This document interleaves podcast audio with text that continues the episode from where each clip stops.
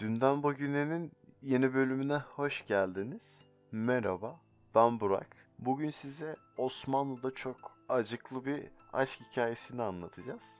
Hikayemizin bu bölümü gerçekten çok ilginç. Birçoğunuzun şaşıracağını hayal ediyorum. Çok beklemeden istiyorsanız hikayemize geçelim. Dünden Bugüne'nin yeni bölümü başlıyor. 1867 yazının yüzyıllar sonra dahi hatırlanacak çok tutkulu bir hikaye için milat olacağını kimse tahmin edemezdi. İstanbul, çocukların uyuduğu, kuşlarınsa güneşin doğuşuyla şakımaya başladığı bir güne uyandı.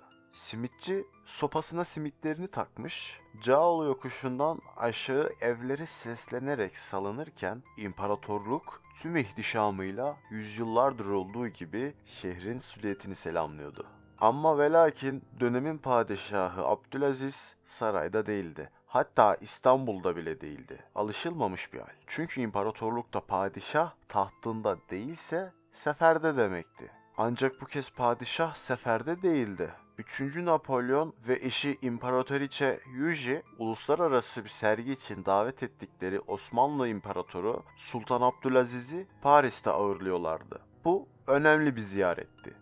Çünkü Sultan Abdülaziz sefer dışında sırf ziyaret için ülke dışına çıkan ilk ve son imparator olarak tarihe geçti. Ancak tarihe geçen sadece bu değildi. Kaynaklar der ki Boğaz'ın sularına gizlenen aşk Paris'te o sergide başlamıştı bile.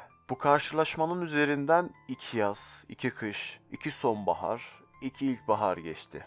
Sultan Abdülaziz o porselen yüzlü, ceylan bakışlı Yuji'yi unutamadı. Yuji de o heybetli Osmanlı padişahını. Şairin dediği gibi aşk ve tutku varsa zaman bile önlerinde duramaz. Kader ağlarını aşıkları korumak için ilmek ilmek örer. Öyle de oldu. Süveyş kanalının açılmasıyla İmparatoriçe Yuji de davetliydi. Mısır'a gemiyle giderken İstanbul'a Abdülaziz'in yanına uğradı. Şehre ayak bastığında maviliklerde kanat çırpan kuşlar Abdülaziz'in yüreğinde pır pır ediyordu. İmparatoriçe Yuji, Boğaz'ın şaşalı ama mağrur bekçisi Beylerbeyi sarayına ayak bastığında Sultan Abdülaziz de Dolmabahçe Sarayı'ndan saltanat kayığıyla saraya gelmişti bile. Hediyeler ardı ardına gelmişti. Ancak Abdülaziz'in gecelik entarisi yapılması için Yuji'ye hediye ettiği şal çoktan şehrin tüm sokaklarında fısıltıların ana konusu olmuştu bile. Tarih der ki Yuji ve Sultan Abdülaziz o geceyi birlikte geçirdi. Baş başa iki aşık iki yıllık maceranın sonunda İstanbul'da kavuşmuştu. Söylentiler durmadı. Sultan Abdülaziz'in annesi Pertevniyal Valide Sultan haremi ziyaret eden Yuji'ye memleketine dön senin kocan yok mu diye bağıracak kadar hem de. Ancak hikaye mutlu sonla bitmedi. Aşıkların yüzleri bir daha gülmedi. Abdülaziz tahttan indirildi, öldürüldü. Üçüncü Napolyon eşi Yuji ile sürgüne gönderildi. Bu kırık hikaye akıllarda hep bir soru işaretiyle kaldı. Ta ki ta ki tarihçi Murat Bardakçı'nın yazısında da belirttiği gibi İspanyol Kültür Merkezi Cervantes Enstitüsü'nün müdürü Pablo Martin, Aysuro'nun yayınladığı Mavi Sütunlu Saray kitabına kadar. Bu kitapta hikaye doğrulandı. Tarih sayfalarında soru işareti silinerek acı bir hatıra olarak yer aldı. Sürgünle birlikte Fransa'ya gidemeyen Yuji 40 küsür yıl sonra İstanbul'a yeniden geldi. Padişah Sultan Reşad'a Abdülaziz'in oğlu Yusuf İzzettin Efendi'yi görme talebini iletti. Bu küllenen aşkına hem yeniden bir merhaba hem de elveda demekti. Aşk hikayesi bununla bitmedi. Bir de tarif kaldı bize hatıra. Hünkar Beğendi'den bahsediyoruz. Evet, bu yemekti hünkar. Bizzat Sultan Abdülaziz'in kendisi. Hünkar Beğendi yemeğinin temelinde elbette Yuji ile Sultan Abdülaziz'in hüzünlü ve buruk aşk hikayesi var. Küllenen aşk patlıcanın közünde. Ama yemek bu aşkın neresinde ortaya çıktı? Burada iki farklı söylenti var. Birincisi İmparatoriçe Yuji İstanbul'a geldiğinde aşçısını da beraberinde getirmişti. Aşçısı matbahta yani mutfakta başamel sos hazırlarken Osmanlı aşçısının dikkatini çekti ve Osmanlı aşçısı başamel sosa közlenmiş patlıcan katarak bir deneme yaptı. Üstüne imparatorluğun tarih boyunca pek sevdiği eti de ekledi ve padişaha sundu. Padişah yemeği çok sevdiğinden yemeğin adı Hünkar Beğendi oldu. İkinci rivayet ise şöyle. Yüce'nin İstanbul'a gelişi onuruna bir davet vermeye hazırlanan Sultan Abdülaziz heyecanı ölçüsünde hazırlanan yemekleri bir türlü beğenmez. En sonunda sultanın beğendiği bir yemeğin hazırlığına girişen aşçılar yemeği Yuji de o kadar beğenmiş ki tarifini de beraber götürdüğü söylenir. Evet bu Osmanlı'da hatta sarayda geçtiği iddia edilen bir aşk hikayesiydi. Kısa bir aşk hikayesiydi aslında anlatıma bakacak olursak. Bu podcast kısa olsun istemiyoruz. Bununla birlikte birkaç tane daha aşk hikayesi ekleyeceğiz. Şimdi sıradaki aşk hikayesinde. Aşkın kudretini bilen akıllı bir kişi sultan dahi olsa başkasının taht kurduğu gönle giremeyeceğini bilir ve ona göre tavır edinir. Zira sevgilinin yüreği başkasına aitse bedene sahip olabilirsin de yüreğe asla. Sultan 3. Selim ve cariyesinin hikayesi aşkın bu haline meseledir. Dilfeza Kafkaslardan getirildiğinde hanım sultanlardan Zeynep Sultan'a takdim edilmişti. Bu genç kızın yabaniliği güzelliğine olduğu kadar ruhuna da aksetmişti. Kafkasların dağ kuşları gibi vakurlu iken bir o kadar da zarif ve ürkekti. Bir yırtıcı gibi haşin, bir kedi gibi uysaldı. Zeynep Sultan'ın haremine getirildiğinde bu körpe güzellikten çekinmiş, eşi Sadrazam Mehmet Paşa'nın onu görerek etkilenmesinden endişelenerek hareminde tutmaya cesaret edememişti. Dilfeza bu sebeple bir müddet sonra Topkapı Sarayı haremine gönderilmişti. Hareme alınan Dilfeza zaman içinde en iyi şekilde Türkçe öğrenmiş ve diğer ilimlerle tedrisattan geçmişti. Haremde tam bir eğitimden geçirilmişti. Mahirane tambur çalmaktaydı. Fakat İtaat mezununda doğup büyüdüğü Kafkas dağlarındaki milleti gibi hırçın ve dik başlıydı.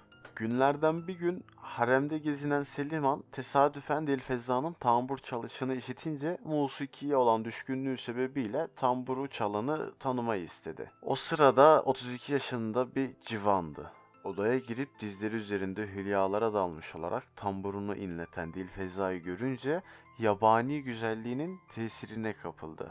Şair ve bestekar olan Hünkar bu tesadüfün ardından Dilfeza'yı yanına istedi. Gece olunca süslenen Dilfeza hünkârın huzuruna çıkarıldığında çoğu harem kadının aksine hünkârın kadını olmayı reddetti. Haremde bir cariye olarak haklarını çok iyi biliyordu.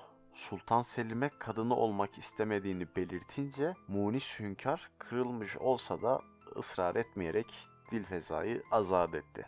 Dilfeza huzura çıkışının ardından ivedilikle hareme geri dönünce herkes şaşırdı. Kusurlu olduğuna hükmedip onu hor gördüler. Fakat ertesi gün Seliman harem ağasına haber edince onu aşağılayışları şaşkınlığa dönüştü. Zira Dilfeza'nın hünkârı istemediğini öğrenmişlerdi. Üstelik cariyenin bu haddini bilmemezliğine rağmen Selim Han şöyle emretmişti. Zinhar ola ki Dilfeza'ya bir kötülük gelmeye. Ne gelirse bunu yapana bin mislinin başına geleceğini bilsin. Ta kendisi razı oluncaya kadar. Haremde nadiren şahit olunabilecek bu durum karşısında Dilfeza'nın hünkârı istemeyişinin sebebine dair haremde büyük bir merak uyandırmıştı. Kalfalar ve cariyeler Dilfeza'ya yaklaşarak bunun nedenini öğrenmeye çalışsa da yosun yeşili gözlerini sual edenden kaçıran Dilfeza'dan ses çıkmıyordu. Harem halkı meraklıydı. Fakat kimse Dilber'den laf almıyordu. Galata sahiline bakan odasında pencerenin önüne siniyor ve bilhassa ezan vakitlerinde uzun uzun dışarıyı seyrediyordu. Bahçede bulunan caminin minaresine dalıp giderek düşünüyordu. Dilfeza'nın izlemekten hoşlandığı bu şirin cami harem halkına namaz vaktini duyurmak için inşa edilmişti. Vefat eden saraylıların ve bilhassa saray kadınlarının cenazeleri bu camiden kaldırılırdı. Güzel Dilfeza ezan öncesinde pencerenin önüne geçer ve kurtuluşa çağrıyı dinledikten sonra ibadetini yerine getirip tamburunu dizlerine alırdı. Asırlık ağaçların yüce dalları arasında dışarıyı seyrederek kimi zaman gözyaşı dökerek meşkini tamamlardı. Onun bu haline şahit olanlar Dilfeza'nın her ezan vaktinde benzer şekilde davrandığını fark edince durumdan işkillendiler ve daha bir dikkatle takip etmeye başladılar. Nitekim anladılar ki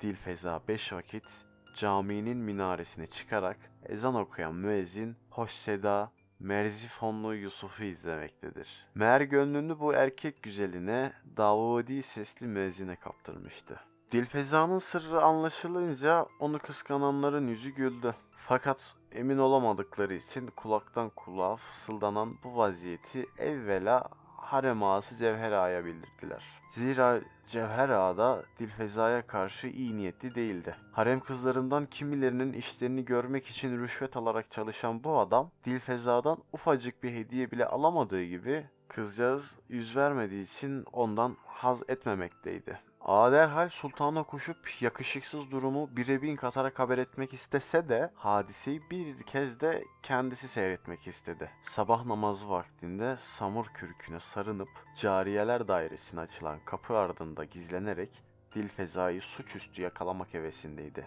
Fakat avlanan kendisi oldu. Zira onu fark eden Dilfeza savunma güdüsüyle Cevher Ağa'ya güçlü bir tokat indirerek onu devirdi. Merdivenlerden yuvarlanarak düşen ağanın yüzü gözü morarmış, kemikleri incinmişti. Bu hınçla Sultan Selim'e şikayete giden Cevher Ağa, Dilfeza'nın gizli aşkından başlayarak başına gelenlere kadar her şeyi ayrıntısıyla hünkâra anlattı. Huzura çağrılan Dilfeza ise genelde suskun kalmakla birlikte hiçbir şeyi gizlemedi. Selim Han şaşkın ve üzgündü. Dilfeza'nın bir odaya kapatılmasını emretti. Fakat onu derhal mahkum edip suçlamadı. Cevher Ağa gönüllü olarak Dilfeza'nın gardiyanlığını yaparken Selim Han müezzini huzuruna çağırıp sorgu ettirmekteydi. Müezzin sorguya çekilirken söylediklerini kafes arkasından dinledi. Nihayetinde ise delikanlının Dilfeza'nın varlığından bile haberdar olmadığını anladı.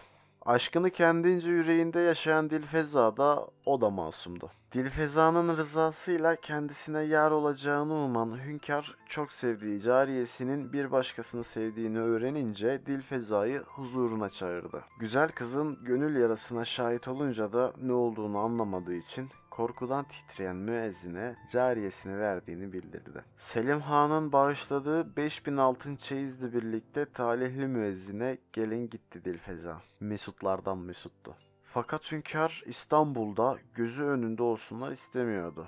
Zira Dilfeza'yı o da seviyordu. Müezzin Yusuf'u Bulgaristan'ın Tırnova şehrindeki bir camiye imam tayin etti. Onları kendisinden uzak tutmakla birlikte evlilikleriyle bahtiyar olan müezzin ve Dilfeza'ya her yıl Ramazan ve Kurban Bayramı'nda kimsenin haberi olmadan hediyeler göndermeye devam etti. İnsan sevdiğinden nasıl vazgeçer? Sevdiğine zarar vermeden, sevdiğine zarar gelmeden, onu kırmadan, incitmeden, o kendisini sevmese bile. İnsan sevdiğini böyle unutur. İnsan sevdiğinden bu şekilde vazgeçer. Onu incitmeden. Gördüğünüz gibi iki tane hikayeyle bugün karşınızdaydık. İkisi de birbirinden hüzünlü. Özellikle Dilfeza'nın olayı. Evet ben Burak. Dünden bugünenin sonuna geldik. Bir dahaki bölümde görüşmek üzere. Kendinize iyi bakın. Hoşçakalın.